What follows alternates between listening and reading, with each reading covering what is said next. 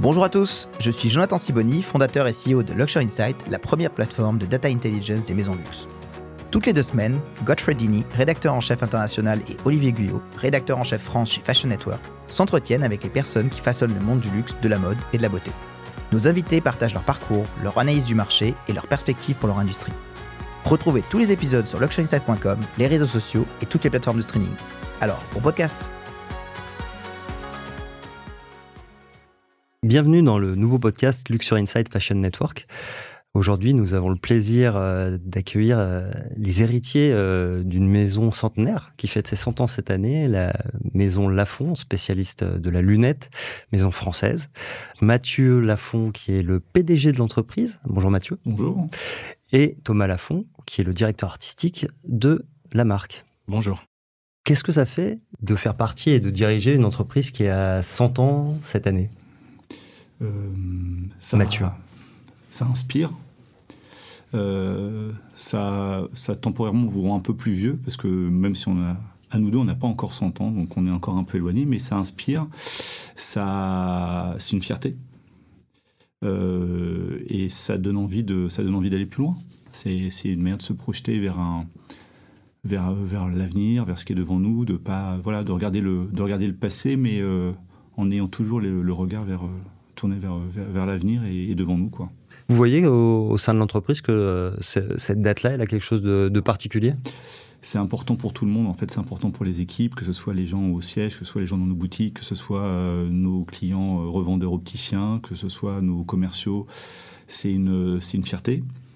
Euh, je pense qu'on connaît qu'une fois 100 ans d'une entreprise à peu près, hein, sauf si on a des gènes particulièrement efficaces, mais oui. bon, a priori 100 ans c'est qu'une fois. Donc de, de, ce sentiment de connaître cet événement comme ça et d'y participer et de, de le vivre, c'est important. Ouais avec surtout des, des, équipes qui sont assez fidèles chez nous. Donc on a la chance d'avoir des gens qui ont 20, 30, 40 ans de maison. Donc il y a une espèce de sentiment d'appartenance à quelque chose. Ouais. Thomas, c'est la, la, la, maison Lafont. Euh, quelle est l'histoire en fait de cette maison euh, de lunettes? Bah, ce qui est assez drôle, c'est euh, l'addition euh, d'abord euh, notre arrière-grand-père qui est dans la lunette, qui est opticien, et puis au fur et à mesure, il y a des briques qui vont se construire ouais. avec euh, la diffusion de la diffusion des lunettes et vraiment la, la marque qui va prendre son essor euh, fin des années 70, début des années 80, la rencontre de nos parents. Donc c'est vrai que c'est assez intéressant parce que c'est ce que disait Mathieu, c'est vraiment la construction de brique après brique. Et donc là, on arrive à la brique 100 ans. Donc c'est assez, assez chouette. Et puis ce qui est vraiment bien, je trouve que c'est on est des générations les unes après les autres et le but du jeu c'est de continuer. C'est vrai que ça donne vraiment un sens à ce qu'on fait. Alors est-ce que nos enfants continueront? On le souhaite, mais c'est en tout cas le, le, les 100 ans est un, un élément vraiment fort. Un, oui, c'est cette notion de chapitre en fait. Mmh. On, on, nos parents sont plus là et ils ont travaillé euh, 30 ou 40 ans dans la boîte et, et, nous on a pris le relais et en prenant le relais, on a travaillé avec eux au début, mais en prenant le relais, c'était l'idée de, de se dire qu'on on, on est propriétaire sans l'être quelque part. On est, on est propriétaire de l'entreprise avec notre, notre sœur Julia. On est trois actionnaires. C'est une boîte indépendante. On est hyper fiers de ça. Il y a combien de salariés aujourd'hui dans la On est 120 société. dans le monde et une soixantaine en France, si on inclut nos, les, les, équipes des opticiens dans, dans, nos boutiques. Et le siège est où? À Ballard, dans le 15e. On a été pendant 25 ans ici les Moulineaux, mais oui. pour une entreprise parisienne avec des boutiques à Paris, on est revenu à Paris. Voilà, D'accord. C'est un, un, mouvement qu'on a fait euh, il y a très peu de temps, en juillet de l'année dernière. Et c'est vrai que le, cette notion de on écrit on écrit un chapitre à deux de, l'entreprise et on, a encore un, certain nombre d'années à l'écrire mais l'idée c'est que c'est voilà on est on est on est une étape notre, notre histoire sera une étape et ce qu'on souhaite c'est qu'il y ait des étapes après bien évidemment et c'est tout l'intérêt du truc quoi. On, on, aime bien savoir un peu quelles sont les motivations aussi des, euh, des entrepreneurs de, qui viennent nous voir ici. Euh, vous, vous aviez toujours en tête de reprendre la, la, maison familiale, ça a toujours été un projet euh, de, de, tous les trois et de, et de tous les deux d'être dans l'opérationnel? Thomas? Je, euh, je pense que c'est venu de, de, manière assez, assez naturelle. Euh, on, était, on était complètement. Euh, on est trempé, on baignait dedans depuis toujours. Euh, on, on, a vu notre grand-père aller dans les boutiques, aller, euh, aller aussi au siège où on, où on diffuse nos lunettes. voir nos parents bosser, tout, tout, ce, tout cet environnement fait que c'est vrai que vous aimez, enfin, on peut ne pas, on peut qu'aimer ça, quoi. Mm. Et euh, ayant une fibre un peu plus artistique, euh, c'est vrai que j'ai bossé avec ma mère sur le design du produit. Et puis de manière naturelle, on a continué. Et À partir de quand vous avez mis les mains dans, dans, bah, le, j'ai dans, fini le- mon dans les armée crayons parce qu'à mon époque on faisait l'armée Ouais. et j'ai tout de suite bossé avec elle et c'est vrai que c'était chouette et, et puis c'est et, et c'est alors je, je vais peut-être cou- je vais peut-être aller un peu vite mais ce qui, ce qui nous ont filé c'est cette indépendance Mm. et ce qui est un truc absolument extraordinaire quoi. Pourquoi? Bah, parce que vous êtes responsable de ce que vous faites, euh, ça nous appartient, on, on se doit d'y arriver. Donc c'est vrai que vous avez tout ce challenge, tout, cette, euh, tout cet élan. Puis l'indépendance, c'est extraordinaire parce que c'est rare maintenant. C'est devenu un élément de... qui est important pour nos clients, qui est important pour les gens, bien plus que peut-être il y a 20 ou 30 ans. Euh, moi, je dirais- je pense que c'était naturel parce qu'on a baigné dedans, mais c'était pas prévu. D'accord. Moi, j'ai le souvenir que quand on avait euh, 10, 15 ans, euh, même 20 ans, euh, Thomas a fini son armée, il est rentré, il a bossé avec notre mère dans le, dans le studio de création, mais je dirais 2-3 ans avant, c'était pas écrit. C'était pas écrit, je pense que nos parents ont eu l'intelligence de jamais forcer le trait. Il n'y avait pas la pression Non, familiale de non, dire euh, non, vous êtes les héritiers, il faut le en reprendre. avaient- ils en étaient fiers. On travaillait avec eux, ils en avaient fortement envie, mais que ce soit Thomas, euh, notre sœur Julia, qui est notre petite sœur, ou moi, tous les trois, on aurait pu leur dire on veut faire euh, avocat, médecin ou archéologue, que je pense qu'ils nous auraient soutenus de la même manière. D'accord. Il se trouve que le hasard de la vie et, et des carrières et des choix et des appétences des uns et des autres fait qu'on s'est retrouvés là. Mais vous, vous me disiez que vous avez, vous avez eu une expérience autre que dans la maison. Ah ouais, moi, mon, moi, je, je- moi, j'ai fait des jeux vidéo pendant trois ans. C'était mon. vous faisiez quoi que, Je, là-dedans? J'étais chef de projet et j'avais le et je travaillais sur une sur un jeu qui est sorti en 2000, 2002, 2003, qui était un jeu de tennis qui avait la licence Roland Garros à l'époque. Donc euh, voilà, Je- là au moment où ça se passe, c'était quand on se reposait, parce que quelques semaines avant c'était très dur. Donc j'ai travaillé trois ans dans le jeu vidéo. C'était euh, mes études m'y avaient emmené et c'était un, un vrai plaisir. Et puis après, euh, après on s'oriente plus vers du vers du vers du web et puis du web du web une opportunité se présente chez Lafon et mes parents me proposent est-ce que tu veux tu veux venir autour de tout ce qui est digital? Et puis bon bah après on fait son chemin. Non, mais donc l'idée de base n'était pas forcément Ah d'aller dans la maison. Moi, je voulais être Hmm. journaliste. Ouais. Ce que j'aurais aimé, c'est faire Ah, mais journaliste. travaille pas à l'école. Mais pas à l'école. Donc, euh, donc, euh, il y a des trucs, et puis après, on va là où on est bon, et puis bah, vos, ouais, vos, vos facilités ou capacités vous orientent. Et euh, en fait, de rentrer chez Lafon, c'était étonnant parce que c'est quand vous commencez un nouveau boulot, c'est toujours bizarre, mais à la fois vous êtes dans un terrain qui est assez connu. Vous le Mhm. découvrez tout en connaissant le truc, quoi. Parce que vous connaissez pas le détail du quotidien, mais par contre vous connaissez les grandes lignes par cœur depuis toujours. Donc il y a Mhm. une espèce de sensation qui était assez confortable. Le- le- on le voit souvent dans les, euh, dans, dans les histoires familiales. euh, Il y a toujours la- une grosse pression pour la troisième génération. Euh, Est-ce que vous, vous ressentez une pression particulière de, de, de- de reprendre le flambeau Euh, Est-ce que c'est euh, est-ce que c'est quelque chose de, de- Pas de qui, vous trotte dans la tête euh? Reprendre le flambeau, on l'a fait parce qu'il fallait le faire. Enfin, on l'a fait parce que c'était un challenge. On qu'on y a pris le qu'il fallait le challenge, faire. ouais. Notre père, Il y avait pas le est choix, d'abord, ouais. notre père après. On s'est dit bon bah voilà, il y a pas, il y avait pas de sujet. Et puis, on C'était logique. ouais. Et puis garder l'entreprise était quelque chose de, de nature. Enfin, c'était normal, on n'aurait pas, de toute façon, on s'en serait pas séparés. Ouais. En- ensuite, je pense que le challenge aujourd'hui, il y a quand même une, il y a quand même une, une, une époque qui est quand même d'une euh, très forte, avec beaucoup de beaucoup de changements. Et c'est vrai que l'époque de nos parents était une époque différente. hein. Issus, ils étaient, ils étaient baby boomers, ils avaient un élan. C'est vrai que nous, on fait face à une conjoncture, on fait face à beaucoup de changements qui sont même en très peu de temps, qui sont tout à fait extraordinaires. Donc, euh, je pense que notre, notre génération, on a un challenge qui est. euh, alors, on nous a, on nous a transmis quelque chose qui était, qui est très beau, mais c'est vrai que notre challenge, il est, il est ardu. quoi. Ouais. Voilà. Aujourd'hui, comment vous êtes structuré? Comment, euh, que- combien de collections vous, vous sortez? Que- que- com- Comment vous définissez votre, euh, votre marché? Euh, On, que- on travaille avant tout, mais pas que, avec les opticiens indépendants. Quand on dit opticiens indépendants, c'est des opticiens qui sont propriétaires de leur point. Donc, que ce soit un magasin qui s'appelle Optique Truc ou une enseigne, euh, que ce soit en France ou ailleurs. Mais la notion d'indépendance est importante parce que un produit Lafon, ça se choisit par l'opticien et, et ça se présente, ça se propose, ça se vend. C'est, on, on est l'opposé de ce qu'est la licence en fin de compte. Donc euh, on travaille sur la valeur ajoutée du produit, on travaille sur l'histoire du produit, on, part sur- on travaille sur son authenticité, sur sa qualité, qui est un, élément fondamental pour nous, sur son origine de fabrication. La France, c'est 95% de Made in France, c'est euh, 80% de la gamme qui est certifiée Origine France Garantie. C'est quelque chose qui est extrêmement important pour nous pas que, parce qu'on a 5% qui est fait euh, à l'étranger, mais 95%, je pense qu'à ce jour, euh, en termes de collection et de volume de pièces vendues, on doit se positionner comme étant l'un des acteurs, si ce n'est l'acteur le plus gros sur le, marché français. Euh, mais, mais c'est vrai que ce qui est important, c'est travailler avec l'indépendant, cet opticien qui a envie de choisir des produits qui lui parlent ou qui vont parler à ses consommateurs, d'être capable de transmettre tous ces éléments-là aussi aux, consommateurs, parce que c'est eux finalement qui sont, qui sont nos, clients in fine. Et, euh, et c'est vrai que donc on travaille comme ça. On a la particularité d'avoir des magasins. Ça, c'est l'histoire de la marque. Et sans, sans ce magasin, notamment celui de la Madeleine, on n'aurait jamais existé parce que l'histoire de la marque ne serait pas conçue comme ça. Et pourquoi alors? Qu'est-ce qu'il a de particulier ce, magasin historique euh, il, a, euh, il a donc 100 ans cette année. Il appartient à la même famille depuis son origine. Euh, il a la particularité de vendre qu'une seule collection, qu'une seule marque, c'est la Fond. Euh, on y fait des lunettes sur mesure qui sont fabriquées dans un atelier, dans la boutique. Donc on est made in France, mais on est même made in Paris sur notre partie. C'est quand même chic d'être dans le 8e arrondissement et de faire la fabrication de lunettes. C'est, je pense, pas très courant. Mhm. Euh, parce qu'il a euh, sa façade d'époque, parce qu'il a des meubles qui ont une centaine d'années, parce qu'il a un cachet et un esprit qui est qui est euh, à la fois très lafond et assez unique sur le marché. C'est la synthèse. En fait, c'est vraiment les bases de la maison. C'est-à-dire que on a eu notre grand-père qui a bossé là, notre grand-père.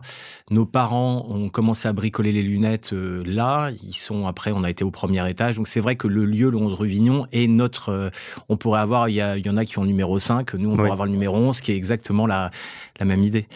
Et j'irais aussi dans le, ce qui est assez particulier chez nous aussi, c'est l'indépendance créative, c'est-à-dire que l'entreprise nous appartient. enfin, nous sommes indépendants plutôt, c'est comme ça que je devrais le présenter, et on est indépendant aussi créativement et stylistiquement.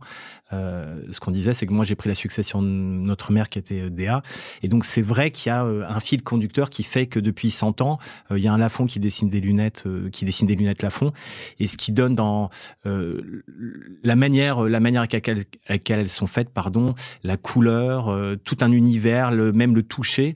On a nos lunettes qui sont spécifiques, on travaille avec la même manufacture dans le Jura depuis 50 ans également.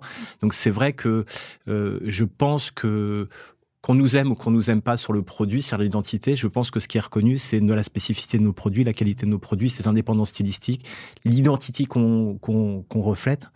On est extrêmement heureux de voir le respect que nos, que les opticiens, clients ou pas clients la font, que même nos concurrents peuvent avoir pour ce que représente notre maison. Et ça nous oblige aussi. Ça nous oblige à garder cette cohérence, à, à défendre toutes ces valeurs parce que je pense qu'elles sont importantes pour nous et aussi elles sont importantes pour plein de gens. Je pense que c'est quelque chose qui, il y a 20 ans, fabriqué en France, n'était pas forcément un sujet.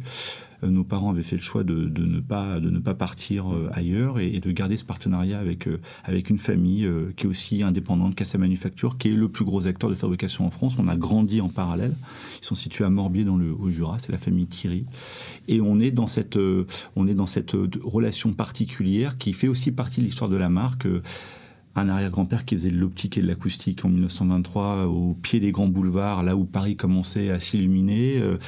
Son fils, notre grand-père euh, Jean, qui après la Deuxième Guerre mondiale reprend le magasin euh, et est opticien, qui fait du sur-mesure un peu, qui vend un peu d'autres marques, mais c'était euh, et puis nos parents qui, dans les années 70, sur un, je sur un coup de tête et un pari, se disent mais pourquoi on ferait pas des lunettes avec un peu de couleur? Parce que c'est quand même chouette d'avoir un peu de couleur quand on est baby boomer et qu'on commence à rentrer dans le monde du travail.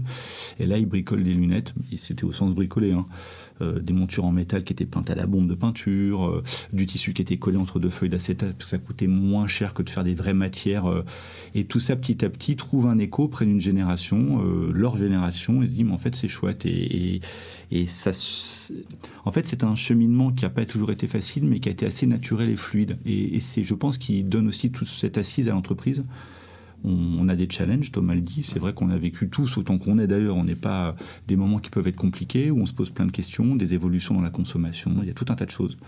Pour autant, l'expérience client dans un point de vente, c'est un truc fondamental. La qualité de service, la qualité même du produit, euh, euh, l'explication qu'on peut donner, euh, l'authenticité qui, ressort de tout ça, c'est des choses qui, qui parlent et qui parlent de plus en plus, et en France ou ailleurs c'est un, un, phénomène qu'on retrouve dans plein de marchés. Puis c'est vrai que je dirais que. assez à l'aise avec ça. Thomas, sur la, euh, je voulais revenir sur la partie euh, d'être indépendant.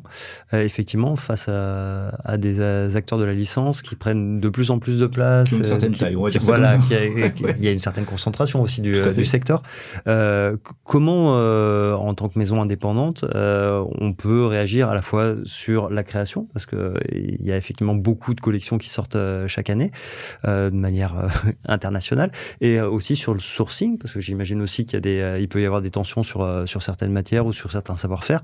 Euh, comment, en tant qu'indépendant, on, a des armes pour, pour lutter et pour se démarquer? Alors déjà, comme le disait Mathieu, notre première arme, c'est de travailler avec une manufacture avec qui on a une relation qui est d'une extrêmement forte, qui nous permet d'avoir une qualité, une stabilité sur nos sur nos productions. Donc ça, c'est un élément qui est très important.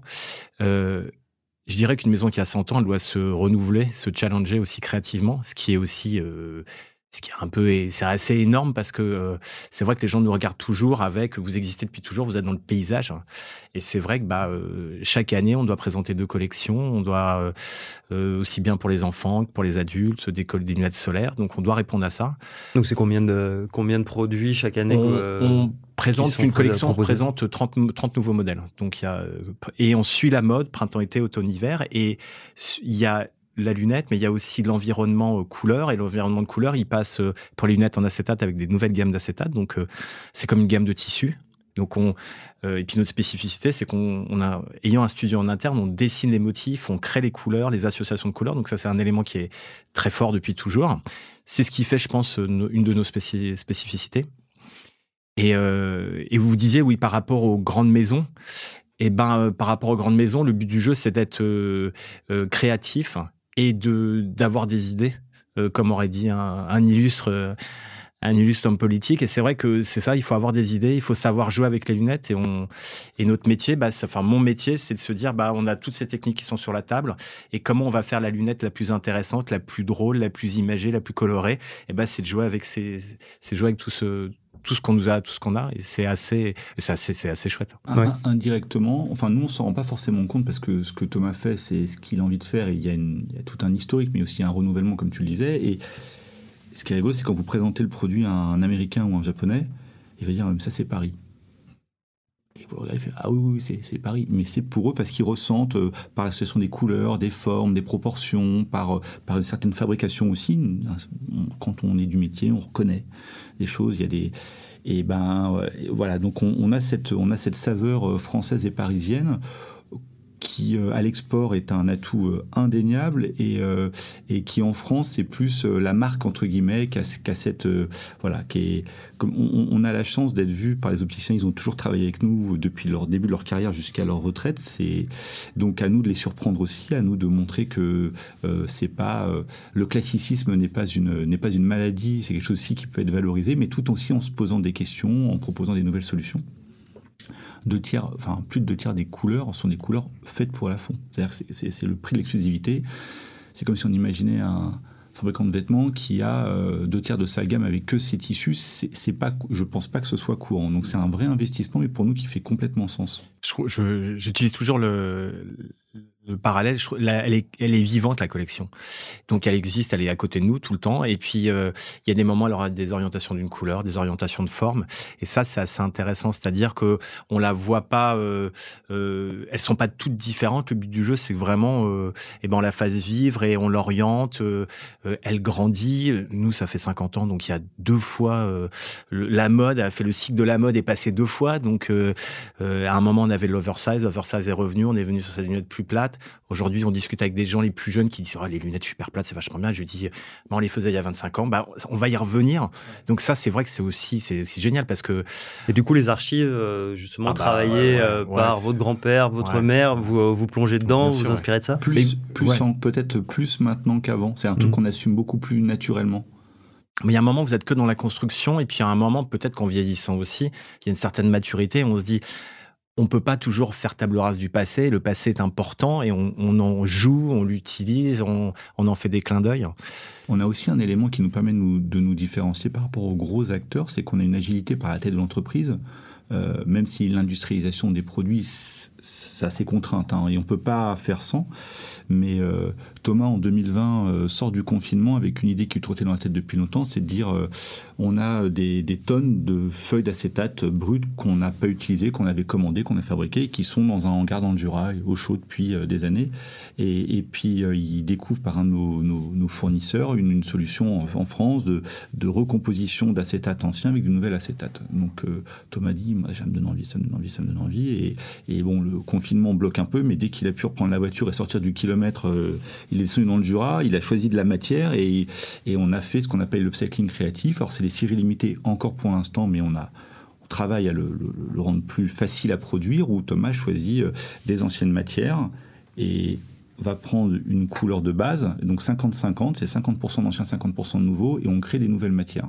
Donc en fait, et guidé par les couleurs. Donc c'est les c'est c'est c'est la création qui euh, c'est pas c'est pas, pas l'impératif d'avoir une nouvelle matière, c'est la, la création qui Il y avait le challenge d'avoir une nouvelle matière, mais on aurait pu le rendre tout noir, tout gris euh, et le but du jeu c'est le but du, facile. Non, mais le but du jeu c'était de créer quelque chose que ça soit enfin ludique, c'est pas ludique, mais c'est de faire quelque chose de beau. Mhm. Et on, on recrée en fait tout le côté, c'est vrai que le, le recyclage, pardon, excusez-moi, excusez le recyclage a toujours ce côté un peu négatif des couleurs euh, ternes, euh, des couleurs. Le papier recyclé, c'est du papier brut, et donc euh, c'est de le tourner pour réussir à faire quelque chose qui soit beau à nouveau. Faire d'une contrainte à une ah opportunité.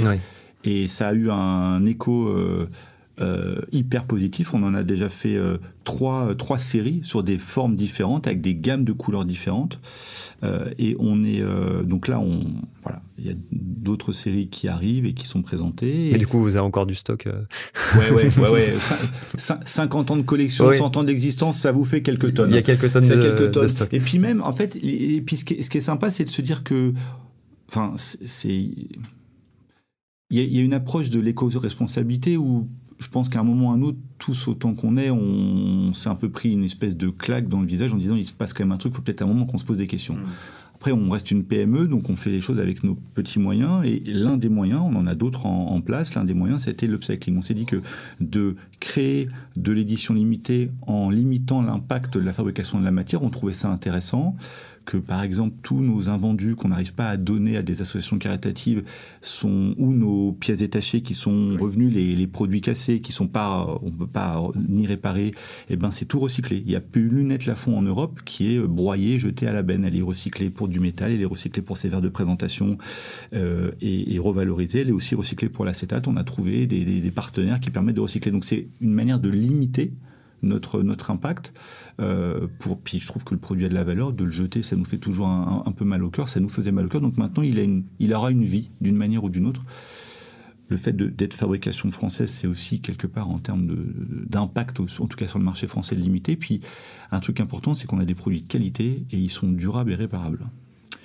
Jean-Louis Dumas disait euh, chez Chanel que le luxe, c'est ce qui se répare. Alors, on n'est pas du luxe, mais chez Lafont, on répare nos pièces. Et on considère que c'est aussi une manière de, un produit qui a une certaine valeur, euh, quand un consommateur fait le choix de choisir notre marque, on, l'accompagnera aussi vraiment dessus. C'est-à-dire que là, vous êtes en train de structurer une, solution sur la, sur euh, la réparabilité Alors, on a toujours. En fait, on s'est rendu compte quand on commence à s'intéresser au thème de l'éco-responsabilité que euh, réparable et durable, c'est un élément fondamental. Il se trouve que chez Lafont, on a un service après-vente avec quatre personnes dédiées à plein temps. On a des milliers de pièces détachées qui sont stockées. Certaines on a des modèles qu'on arrive à faire qui vivent longtemps en collection et qu'on arrive à accompagner encore plus longtemps en termes de pièces détachées. On a des composants aussi communs dans certaines gammes.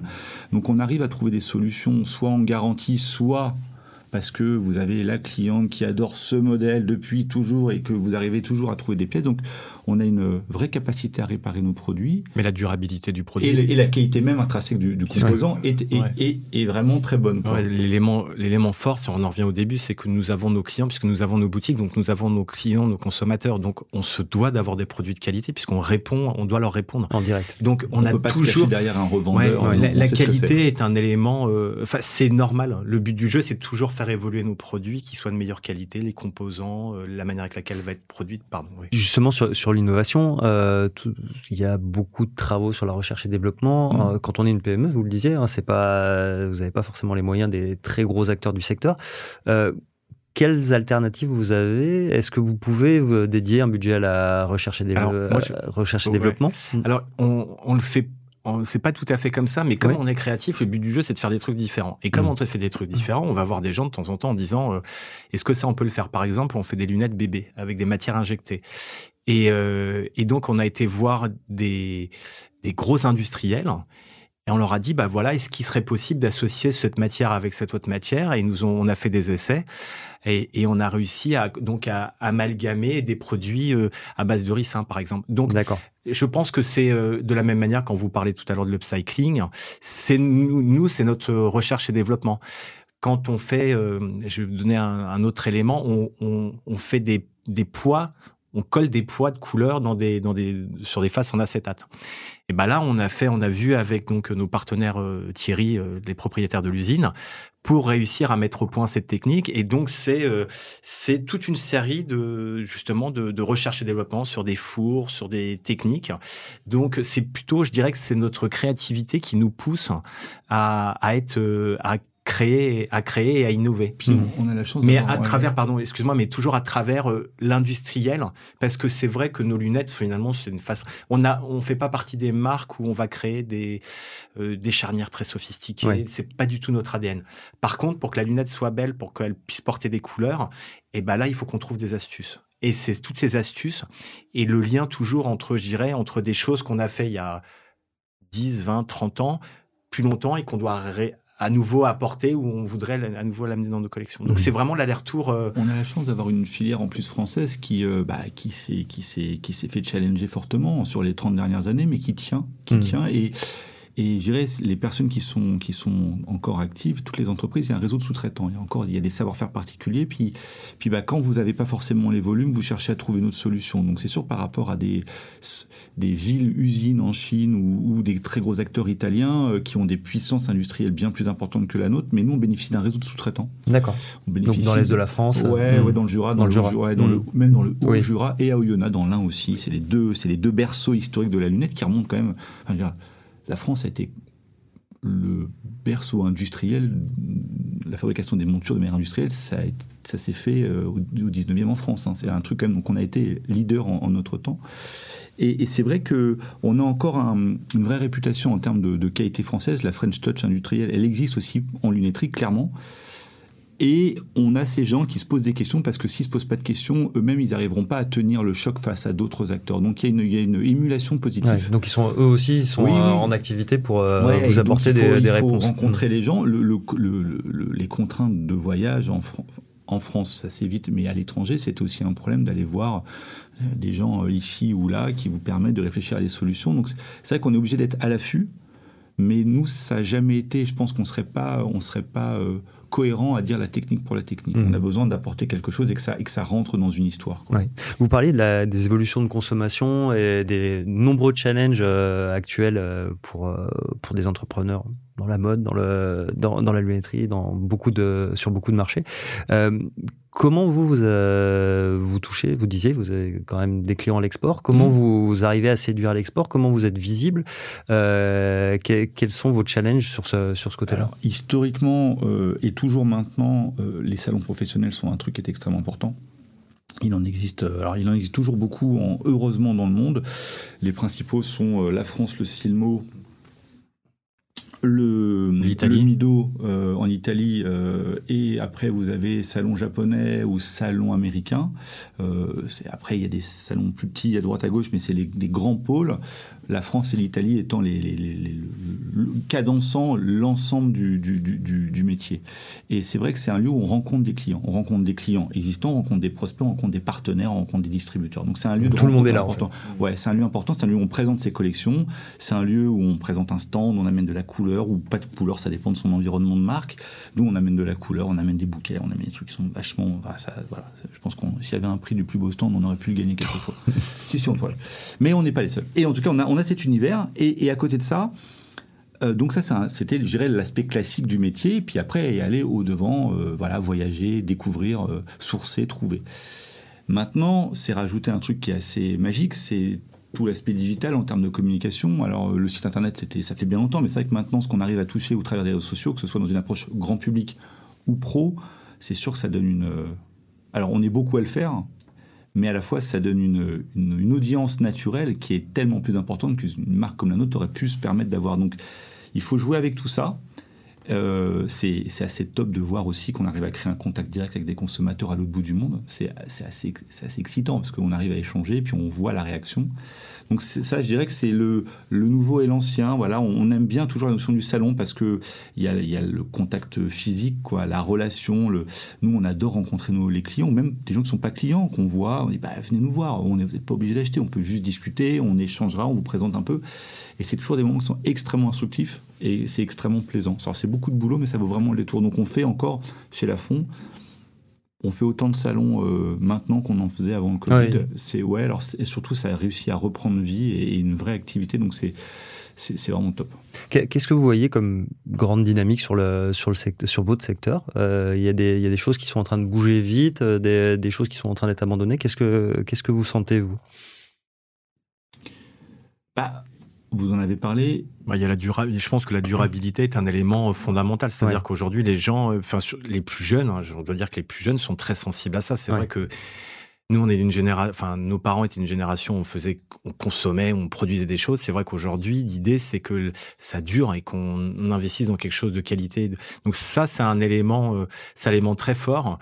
Euh, et, on, en est qu'au début. Hein. On sent qu'il y a des choses qui se passent, mais ça va se structurer beaucoup et je pense qu'on est, on est plus dans des effets de com que dans des vrais trucs. Et, ça, le, le, sérieux va arriver. C'est-à-dire que je pense que collectivement, on va avancer quelque chose de beaucoup plus. Mais c'est vrai que c'est difficile parce qu'on est, euh, on est tout petit. On est tout petit. La production française est tout petite par microscope, enfin pas microscopique, petite par rapport à, au monde.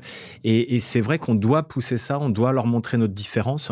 Je pense que c'est un élément, euh, c'est un élément euh, très important. Et, et, je, vous parliez des concentrations que connaissent notre industrie et comme plein d'autres industries. Et je pense que quelque part, on, pourrait se dire, oui, le, terrain de jeu des, PME, que ce soit elles soient françaises ou, belges ou je ne sais trop quoi, se réduit. Oui, il se réduit. Mais je dirais que quelque part, le, choix se clarifie. Donc, euh, euh, nos revendeurs opticiens, comme des marques comme la nôtre, on, a quelque part maintenant euh, les règles du jeu sont bien plus claires. Donc, euh, à nous de réussir à bien marquer notre différence. Je pense que des très beaux produits de licence et des très beaux produits de licence, il n'y a bien évidemment aucun problème. Mais euh, un produit lunetier et, un produit comme une monture à la fond, c'est autre chose. C'est pas la même expérience. Euh, nous, ça nous arrive de rencontrer des gens qui disent Ah ouais, mais la fond, je connais, j'en ai porté quand j'étais gamin, ou je ne porte que ça depuis que j'ai 30 ans, ou j'ai toujours porté ça, et puis je me souviens du nom de ma lunette il y a 5 ans, souviens le nom d'un modèle.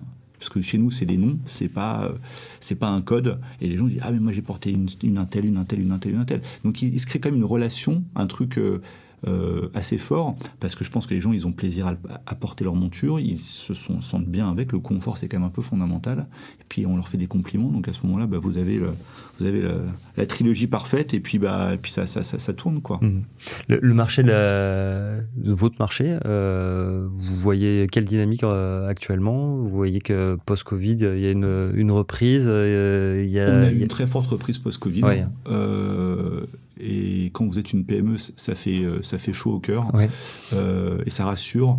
Euh, je dirais que l'année 2023 est rentrée dans une période un peu plus complexe parce que je pense que, et c'est bien normal, les consommateurs font bien plus attention à leurs achats.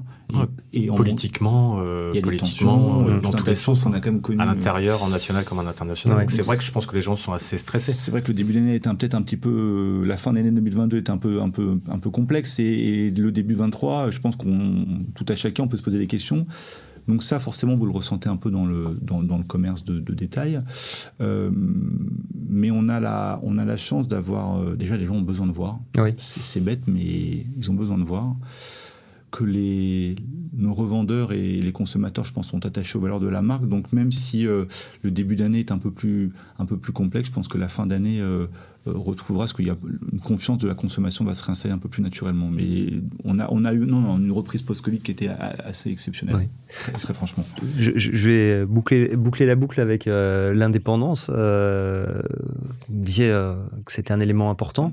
c'est aussi un élément important d'être dans la continuité sur les 5-10 prochaines années sur cette indépendance Ou est-ce que, avec les mouvements de concentration, vous dites, bah, il y a une telle pression, comment on va faire? Moi, je, je, vais répondre, je vais, je vais avoir avoir 50 ans cette année. Ouais. Je me vois mal appartenir à quelqu'un dans 10 ans. Ouais. Je, vous, je vous le réponds. Ah, mais c'est une bonne pense, réponse. je pense que ce serait compliqué Et- pour la personne. Ouais, ça serait compliqué. Non, mais on a, c'est une, c'est une culture qu'on. Non, après il faut. Alors déjà, il faut. euh, Faut jamais dire il y a, jamais. il y a des Mais- archives maintenant, donc il faut toujours apprendre à se garder de, de grandes déclarations. Ouais. En tout cas, clairement, c'est ni notre orientation, ni notre volonté, et, euh, et notre situation économique nous permet de, de- de sereinement euh, euh, penser à notre indépendance. Avec- ce qui se passera dans 40 ans, euh, Ouais, j'en puis- sais rien, mais on a encore plein d'années, nous, à donner à l'entreprise. Et puis avec, euh, et puis avec l'envie de surprendre, avec l'envie de proposer des choses, c'est ça qui est. euh, C'est ça aussi un qui est- moteur. Ah bah oui. Mm. Ah ouais, ouais. Ouais, ouais, on a des collections qui sont larges avec différents, euh, différents environnements et c'est, c'est, c'est vraiment, c'est assez extra, quoi. Mm. Ouais, c'est, Puis vous êtes, euh, Thomas le disait plus tôt, on est responsable de nos échecs comme de nos réussites. Enfin, collectif, enfin on- nous, nous, en tant qu'actionnaire et propriétaire de la boîte, on est les premiers responsables. Mais la réussite, elle se partage avec les équipes. Les difficultés, on les prend plus nous, mais c'est le jeu et c'est comme ça. Mais, euh, mais c'est, ce sont les nôtres, dans un sens comme dans l'autre. Euh, et je, pense que c'est. euh, Enfin, on n'a pas été élevé autrement. Et si un jour on devait rendre compte. Ce, serait compliqué. Pour les personnes comme pour nous. Mais après, je, vous dis ça, qu'est-ce qu'il en sera dans 25 ans? Je ne sais pas. Mais c'est pas du tout, du tout notre volonté. Quoi. Mm. Très bien. Merci à tous les deux.